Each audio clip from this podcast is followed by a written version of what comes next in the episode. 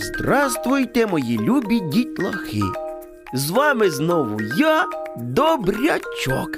Уявляєте, я завжди думав, що всі люблять квіточки. Адже ж вони такі гарненькі. В мене, в мене біля оселі моєї, ну, повно їх росте. Більшість з них мають дуже приємний аромат. А є навіть і цілющі квіти. Але, на жаль, не всі до них відносяться бережливо. І от зараз я вам розповім історію, з якої, ну так я думаю, ви зробите правильні висновки. Тож, якщо ви вже готові слухати, ми розпочинаємо. В одному невеличкому містечку жив хлопчик Іванко, який полюбляв топтати квіти і збивати палицею їх пелюстки. На нього вже й сварилися, навіть карали. Але ну нічого не допомагало. Іванко завжди відповідав. Мамо, розумієш, я збиваю тільки негарні квіточки, щоб ліпше було видно красиві. Синку, всі квіточки гарні по-своєму. Ну, не всі, не всі квітки гарні. Але якщо тобі не подобаються якісь квітки, то це не означає, що вони не гарні. Хм, Деяким людям вони можуть навіть дуже-дуже подобатись. ну не знаю. Гаразд, тоді уяви, що буде, якщо кожен вирве квітку, яка йому не подобається. Ну, напевно, тільки гарні квітки залишаться. Не зовсім, синку. Чому? Тому що ті квітки, які подобаються тобі, можуть комусь не подобатись.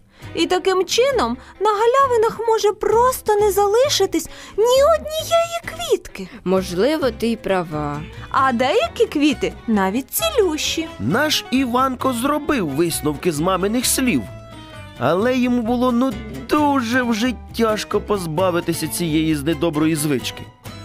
Одного разу влітку була страшенна спека, і Іванко бігав, як завжди, по галявині на сонечку. І йому стало миті тієї дуже жарко, і щоб трохи охолонути, він вирішив лягти на холодну землю.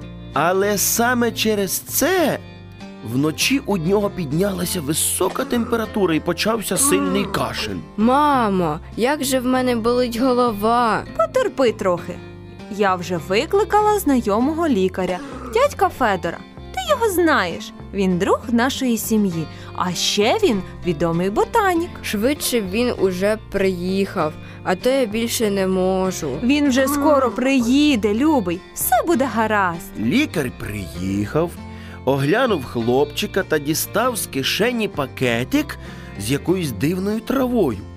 І сказав, щоб мама заварила її, і від неї Іванко швидко піде на поправку. І так воно і сталося. Іванко швидко одужав і вже через кілька днів разом з дядьком Федором гуляв лісом. І за звичкою своєю він почав збивати паличкою верхівки рослин. Але дядько Федір, взявши його за руку, сказав: Зараз ти знищив квітку, яка, можливо, врятувала тобі життя. Як це? Насіння цієї квітки тобі заварювали, щоб позбавити від хвороби. Нічого собі. Все в цьому житті створено Богом для користі мешканцям землі.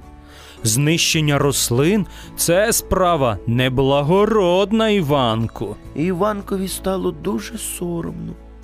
І з того часу все змінилося. Його почали цікавити рослини, він почав піклуватися про них, а згодом теж став ботаніком. Тож, любі діточки, піклуйтеся, цініть та бережіть рослини, які вас оточують, адже деякі з них можуть врятувати чиєсь життя, а можливо, й ваше. Напишіть мені, чи допомагаєте ви мамусям доглядати за квіточками? І які ви знаєте корисні квітки? А наша адреса, як завжди, місто Київ, індекс 04071, а абонентська скринька 36. Ну що ж, нам вже час прощатися. Тож бувайте, мої любі, приємних вам снів!